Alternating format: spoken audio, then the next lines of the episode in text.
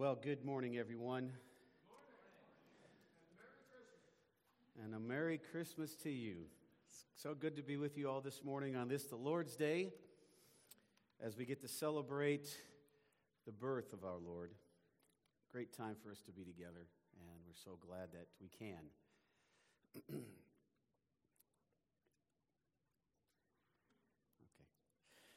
Now, the world doesn't usually know when those who will change the world come into it. Let's take the year 1809. The international scene was in dire straits. Napoleon was sweeping across the streets of Austria, and blood was flowing in the streets. Nobody cared then about the birth of babies, especially those that would have been born so far away from the front lines of war. But without knowing it, and with the help of looking back, we see that the world was overlooking some incredibly significant births that, were, that happened that year. William Gladstone was born in 1809. He was destined to become one of England's finest statesmen and was prime minister several times in his life. That same year, Alfred Tennyson was born to an obscure minister and his wife. And this child would grow up to one day greatly affect the literature world in a marked manner and would be known as Lord Alfred Tennyson. In America, Oliver Wendell Holmes was born in Cambridge, Massachusetts, and became a famous judge and jurist one day. Not far from where he was born, Edgar Allan Poe began his eventful but unfortunately tragic life.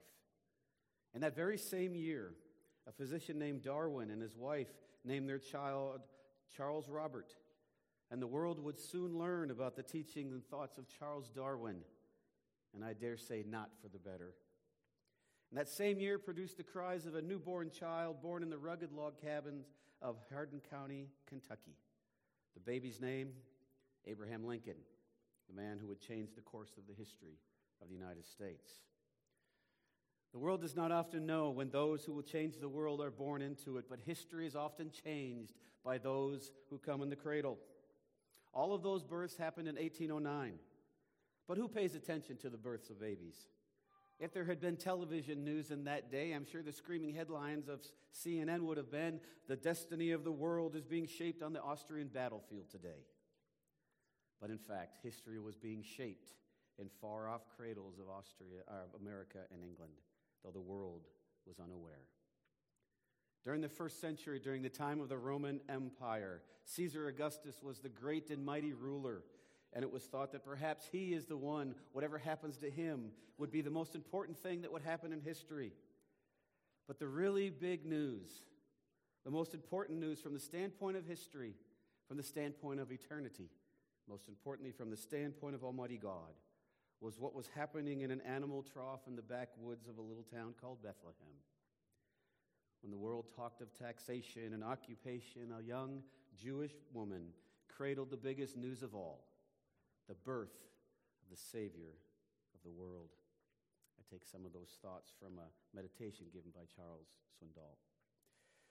We're so glad that you joined us this morning for this celebration of Christmas on this, the Lord's Day. We remember that Jesus Christ is not only the hope of the world, He's the focal point of human history. The one who alone can give the human heart all that it really desires love and peace and joy and hope and assurance and life itself. And here we recognize that God is in control and worthy of all honor and all of our dignity and respect. And so, in honor of Him and of His majesty, the authority of His word, I invite you to stand once again as I read the passage that we will briefly look at this morning. And I hope that as we read it, it'll fall upon your ears in a new and fresh manner as we contemplate the majesty of the King of Kings becoming a baby. I'm reading this morning from Matthew chapter 1, verses 18 to 25. And the beautiful and holy word of God says, Now the birth of Jesus Christ took place in this way. When his mother Mary had been betrothed to Joseph, before they came together, she was found to be with child from the Holy Spirit. And her husband Joseph, being a just man and unwilling to put her to shame, resolved to divorce her quietly. But as he considered these things, behold, an angel of the Lord appeared to him in a dream, saying, Joseph, son of David, Do not fear to take Mary as your wife, for that which is conceived in her is from the Holy Spirit. She will bear a son, and you shall call his name Jesus, for he will save his people from their sins. All this took place to fulfill what the Lord had spoken by the prophet Behold, the virgin shall conceive and bear a son, and they shall call his name Emmanuel, which means God with us. When Joseph woke from sleep, he did as the angel of the Lord commanded him. He took his wife, but knew her not until she had given birth to a son. And he called his name Jesus. Let us pray. Father, keep us from overlooking a passage that is so full of wonder and eternal truth simply because it's familiar to us. Father, we pray that you'd give us ears to hear it as if it were for the first time, and hearts that would be stirred to rejoice at the wonder of what we're considering this morning that God became man. Thank you for being with us this morning. Thank you for guiding us by your Spirit. Thank you for providing this word. Now, would you give its understanding as you teach us? In Jesus' name, amen. I invite you to be seated. Good morning to those of you joining us online. Merry Christmas. It's good to be with you this morning, and we look forward to that time when we can all gather in this place and worship the Lord together. In your sermon outline, you can follow along as we move through our passage this morning we get to our first point, which is Jesus is the Son. Now, even though I have just read from verses 18 to 25, we're really going to consider verses 21 to 23 this morning. The first thing we see is that Jesus is the Son. Joseph, a carpenter, a righteous man, didn't know what to do. He was a, he was a godly man, but now he finds out that his betrothed is pregnant. And he wants to avoid a scandal and protect both his reputation and that of Mary. So he plans on quietly ending their relationship. And while he's doing that, before he could, an angel was sent by God Almighty and appears to him and tells him of God's plan for this situation and says, Joseph, son of David, do not fear to take Mary as your wife. Joseph, there may be some misunderstandings, there may be some social inconvenience. You may experience even ridicule, but Joseph, do not fear. Take her home to be your wife. This child to be born will be special. Will have a special impact on the world. He is the son, first of all, being the son of Mary. We're told in the text that she will bear a son. And notice that it's the angel of the Lord who speaks, and he's speaking with the authority of God. And when God speaks, things happen. We know at the beginning, God spoke, and all of creation exploded into being with the billions of galaxies that are there. And with the James Webb Space tele- Telescope that we now have, we see truly in a deeper way than we ever have before how wondrous the universe is. The billions upon billions of stars and the order and the intricacy far beyond what we knew even just 10 years ago. And God, with a word, said, Be, and it exploded into existence. When God speaks, He is the Lord, the giver of life.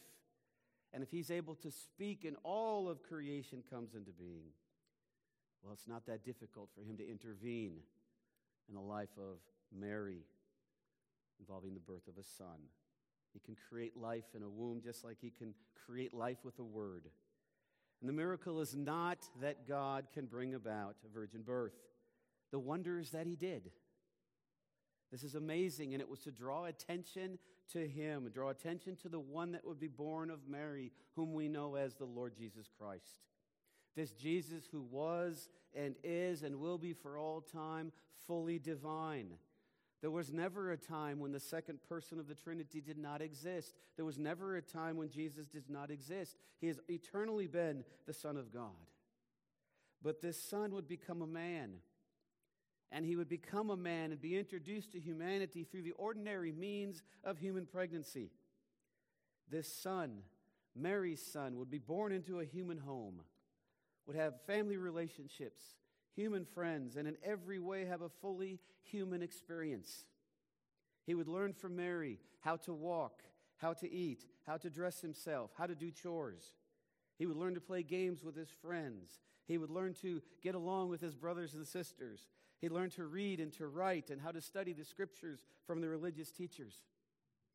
He was in every way fully human.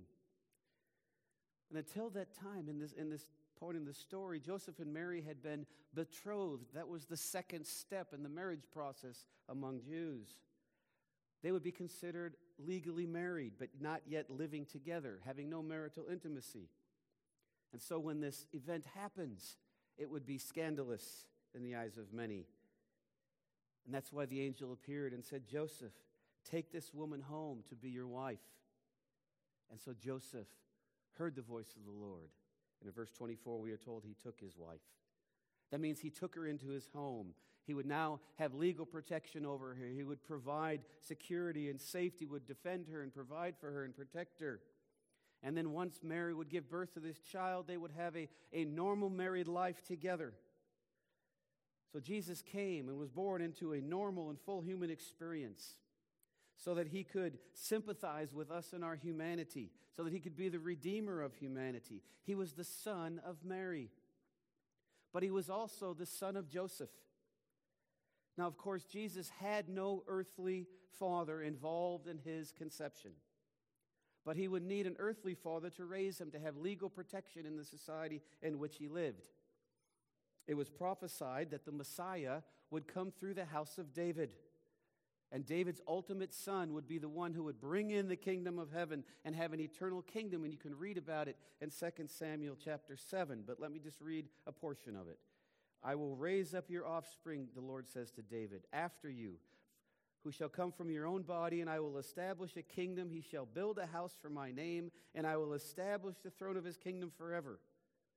I will be to him a father, and he shall be to me a son. And this promise was given to King David a thousand years before it was fulfilled in Jesus being born in Bethlehem. God is in control of history. History is ultimately his story. And he has a good story to tell, and he has a good story that he will finish. And we who are in Christ have the wondrous joy of knowing that we'll be part of how it all culminates and be with him forever. But for a thousand years, the Jews looked for the Messiah, the one who would be the son of David. And now here he was. This is earth shaking, it's history transforming in its importance. And notice the instruction that the angel had given to Joseph You shall call his name Jesus. We can talk about the meaning of his name. Jesus means Yahweh saves, but that's not what we want to focus on at this particular moment. This was a command from the Lord of what Joseph was to do. And in Jewish custom and in Jewish mindset, to give something or someone a name was a demonstration of authority over that person or over that thing. Think of the creation account where God brought the animals before Adam and would call them whatever Adam decided to call them because Adam was to have dominion over these things. And here Joseph was to give the name to Jesus. And so, what did Joseph do? In verse 25, and he called his name Jesus. By Joseph giving this son his name, this was a legal identification of this son as his own, a form of adoption where he would say, I will take care of this son. It is my son, and I will give him protection. I will give him provision. I will watch over him. And how that came to pass was that Joseph was a descendant of David. And God had promised that through the descendants of David would come a son. And God knew how he would bring it all together in this one who was not only the son of Mary, but who was the son of Joseph. But ultimately, he's the son of God. As the angel says, For that which is conceived in her is from the Holy Spirit. We've already said that it is the Lord that creates all things. He creates all things through the power of His Word and through the Holy Spirit of God. For even in the early creation account, the Holy Spirit was hovering over creation, bringing order and bringing direction. That's why we call Him the Lord, the giver of life. And if He is the Lord, the giver of life, and Jesus is referred to as the one who upholds all things by the word of His power, they have no trouble bringing about a virginal conception. They just simply tell us how it would happen. For we read in Luke's account the Holy Spirit will come upon you, and the power of the Most High will overshadow you, and therefore the child to be born will be called Holy, the Son of God. Just as the Spirit hovered over creation at the beginning, the Holy Spirit hovered over Mary and created life. because he's the Lord, the giver of life. And the action of how this happened was to fulfill what God had promised before. So, if a thousand years beforehand he had said that the Messiah would be the son of David, 700 years beforehand he'd said that Messiah would be born through a virgin. And so we are told that all this took place to fulfill what the Lord had spoken through the prophet. This is the prophet Isaiah. Behold, the virgin will conceive and bear a son, and they shall call his name Emmanuel, which means God with us. Im, he, ma, with, nu, us, El, the word for God. Emmanuel, God with us. These promises come not only from Isaiah chapter 7, but also Isaiah chapter 9. And, and then we have a description in Isaiah 11 of what this Messiah would be like. Jesus, as the Son of God, Jesus, as the Son of Man, came to fulfill the perfect righteousness that the law and the prophets required. He not only lived a life without sin, he lived a life of perfect righteousness. And we need both if we are to be saved. We need not only to have our sins atoned for and our sins forgiven, but we need to have perfect righteousness accredited to our account. It's not enough just that our sins would be forgiven, that would reset the marker at zero. We need perfect righteousness accredited to our account, and that's what Jesus did. He lived the perfect life of not only never sinning and atoning for our sin, but fulfilling all righteousness. And then at the moment that we believe, that righteousness is accredited to our account. And God looks at us in the Son and looking at us through the sunglasses, sees that we are righteous and pure and calls us his children. And so we recognize them as we've sung and it's been hinted at in some of the songs already this morning. We recognize that what we celebrate at Christmas cannot be se- separated from what we celebrate at Easter.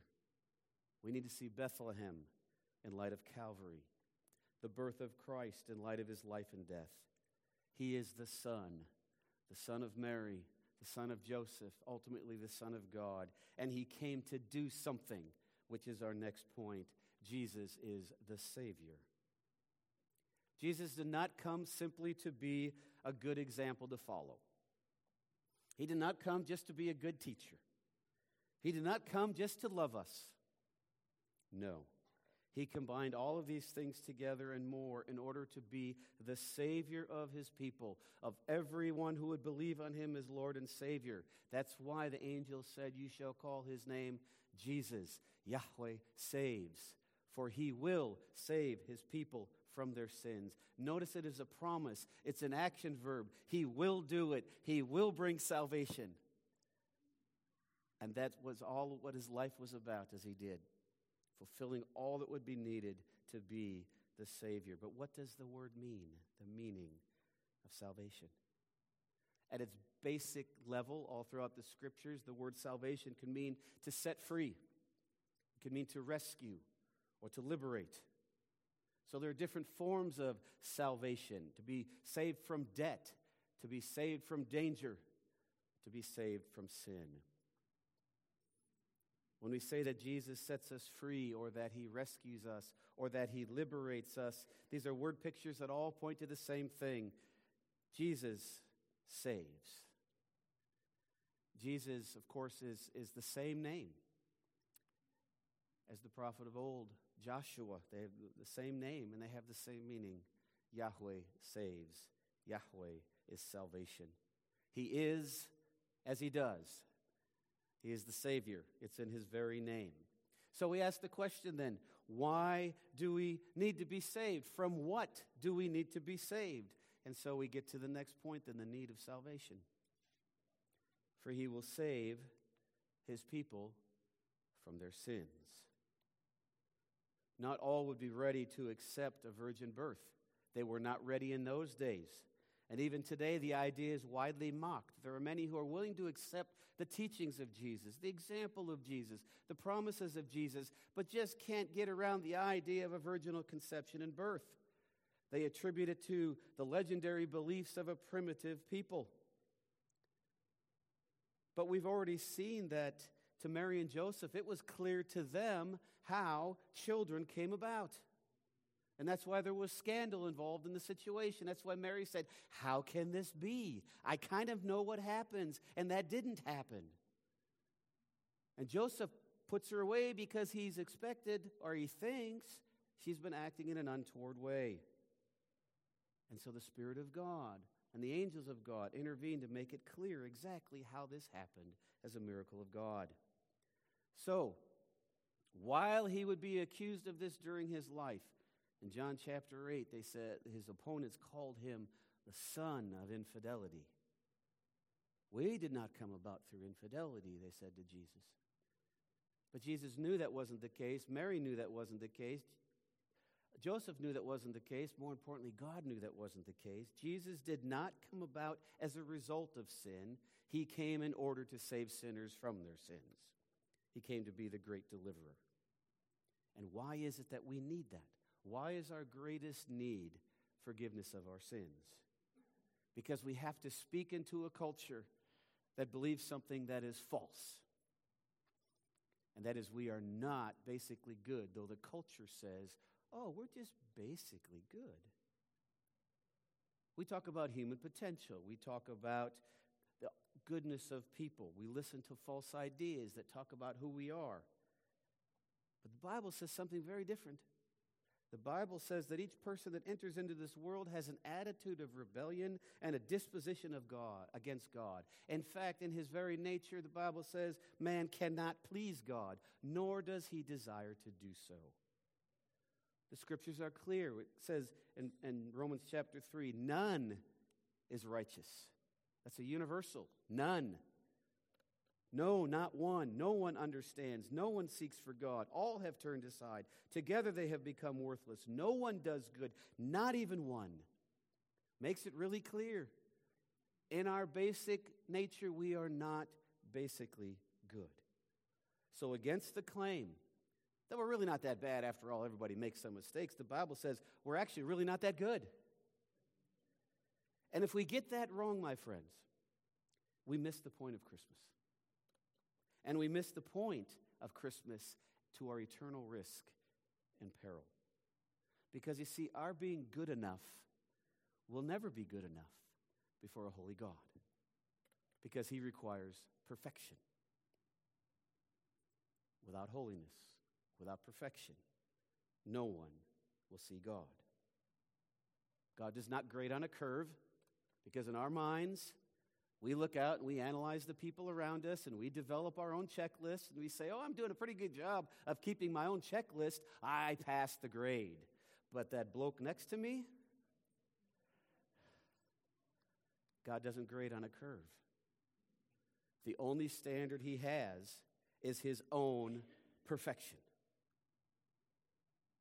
That's why we need Jesus.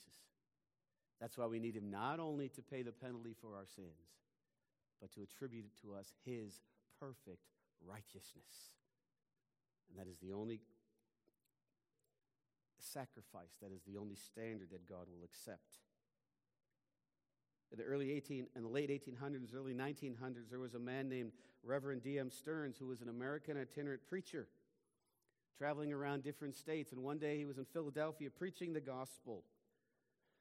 And at the close of the service, a stranger came up to him and said, I, I don't like the way you spoke about the cross. I think instead of emphasizing the death of Jesus, it would be better to preach the teacher Jesus, the example Jesus. And St- Reverend Stearns replied, Well, if I presented Christ to you in that way, would you follow him? Oh, I certainly would, said the stranger. All right, then, said Reverend Stearns. Let's take the first step. Jesus did no sin. Can you claim that for yourself? And the man looked confused and he said, Why, no, I, I acknowledge that I do sin. And Reverend Stearns rightly replied, Then your greatest need is to have a Savior, not an example. And that is our greatest need. Not an example, though we need one to follow. Not a teacher, though we need to listen to him. We need a Savior who will save his people from their sins. And so the word sin is used here in Matthew 121. And it's interesting uh, if you're with us regularly, you know that we're going through the Gospel of Matthew, and we, we hope to continue in, in in the new year. The word sin is actually only used a handful of times in the Gospel of Matthew, the actual word that is used here. But this is the reason for which Jesus came. He will save his people from their sins. And all this is to point us toward what God had already promised several hundred years beforehand through the prophet Isaiah. For what did, what did the prophet say? And no longer shall each one teach his neighbor. I'm, I'm quoting from Jeremiah 31. No longer shall each one teach his neighbor and each one his brother, saying, Know the Lord. For they shall all know me, from the least of them to the greatest, declares the Lord. For I will forgive their iniquity, I will remember their sins no more. This is the promise of the new covenant. And if you go to Hebrews chapter 8, the writer quotes this passage to show that the new covenant has overtaken and fulfilled the old covenant. And the two things promised in the new covenant were that we would know God and that our sins would be forgiven. And Jesus said that this is eternal life, that they know you, the one true God, in a personal, intimate, eternal way, and the one that you have sent, Jesus Christ your Son. And he came to save his people from their sins. Jesus Christ came to be the God man who would save sinners. As a man, he lived out that perfect righteousness required by God. As the God man, he stands in the gap between God and men, able to bring reconciliation between them. He was the perfect sin sacrifice, the only one that God would accept. And so, Paul, as he summarizes the gospel in 2 Corinthians, says, For our sake, he, and I just put in parenthesis to know who the he is here, God the Father made him, God the Son, to be sin who knew no sin, so that in him we might become the righteousness of God.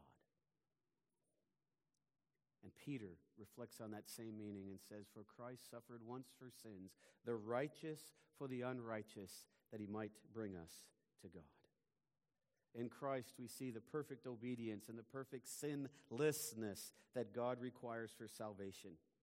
But this is a gift that cannot be demanded, it cannot be required, it cannot be worked for, it cannot be earned. It is given only by the merciful grace of God, received only by repentant faith in the promise of God. For by grace you've been saved through faith. And this is not your own doing, it is the gift of God, not a result of work, so that no one may boast. The only way to be saved from our sins, the only way to experience the reason for which Jesus came, is by grace through faith and recognition that it's all of God and nothing of our own human effort. As Charles Spurgeon says, if we can put one stitch into the garment of our salvation, we will ruin the whole thing that garment of salvation, that robe of righteousness is completely Christ's, that is given to us by faith, and then all of the glory goes to Him. Have you done that?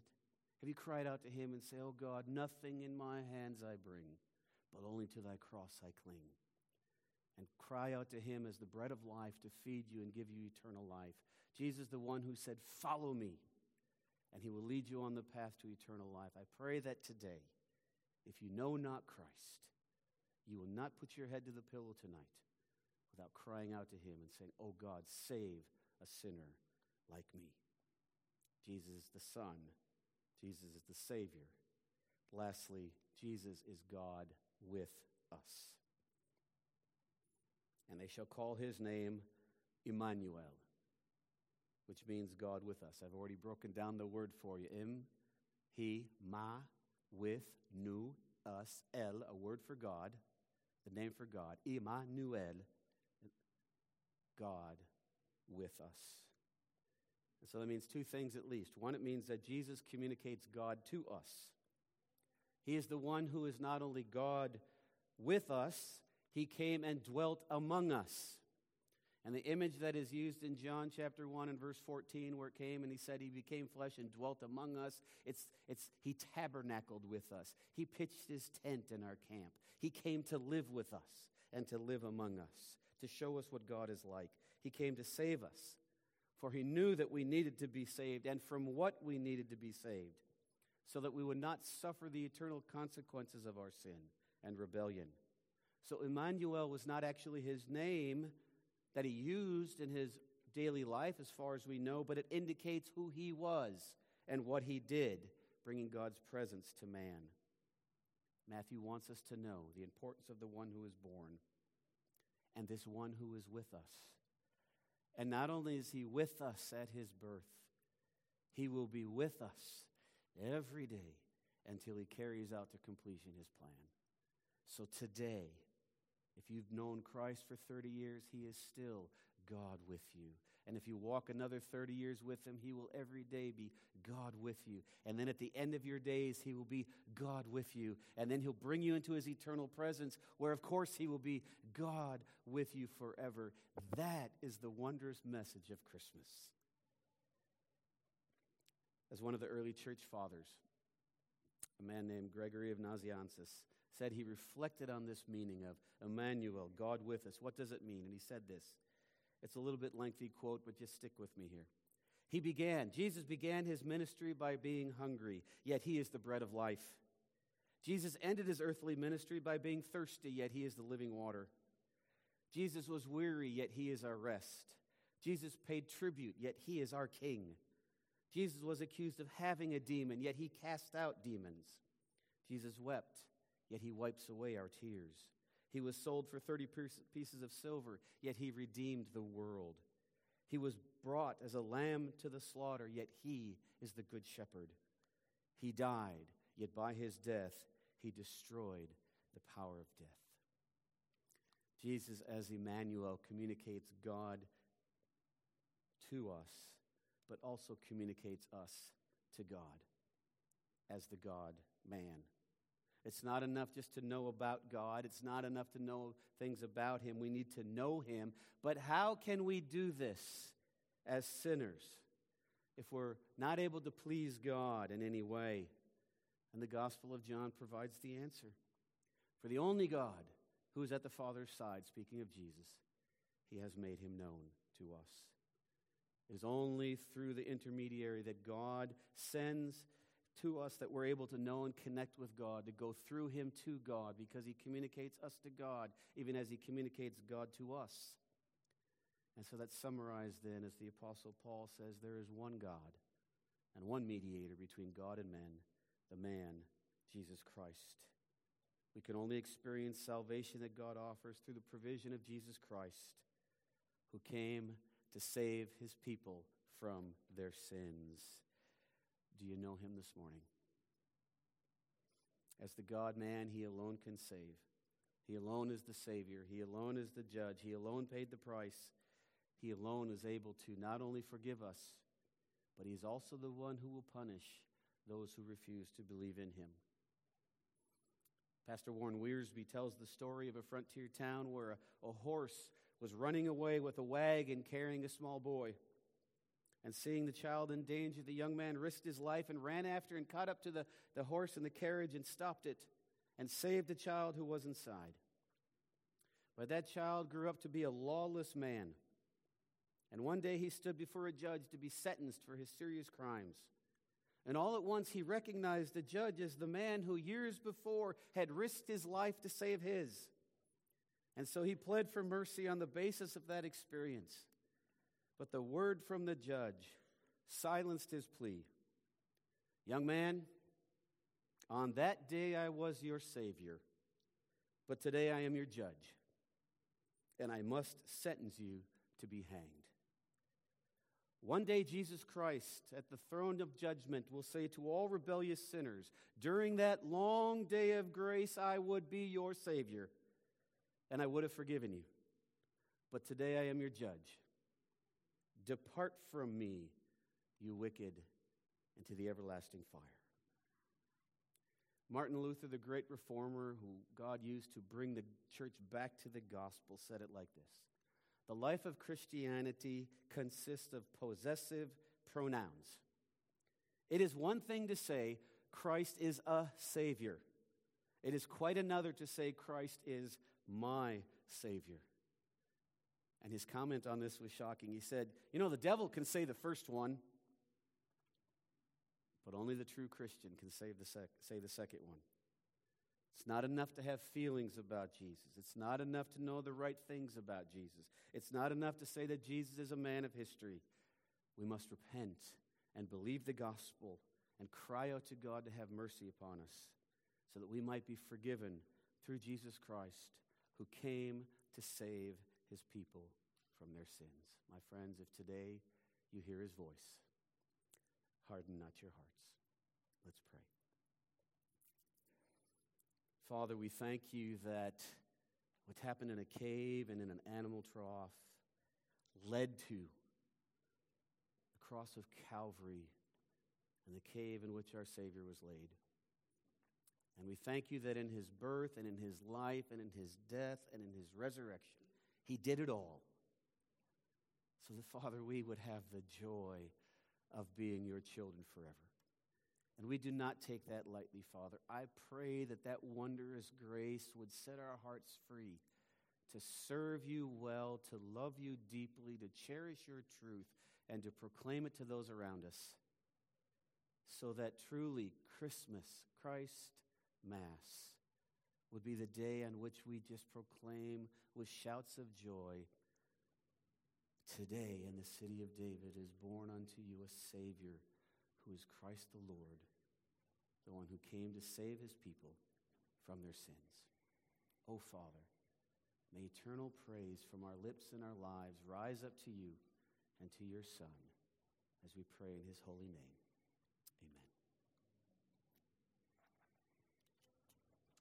Amen. Christmas is uh, a time where we recognize we are sinners. Christ sent it, Christ is the Savior. And it's a day of celebration. Uh, but they're going to be celebrating in heaven for all of eternity. We might as well start a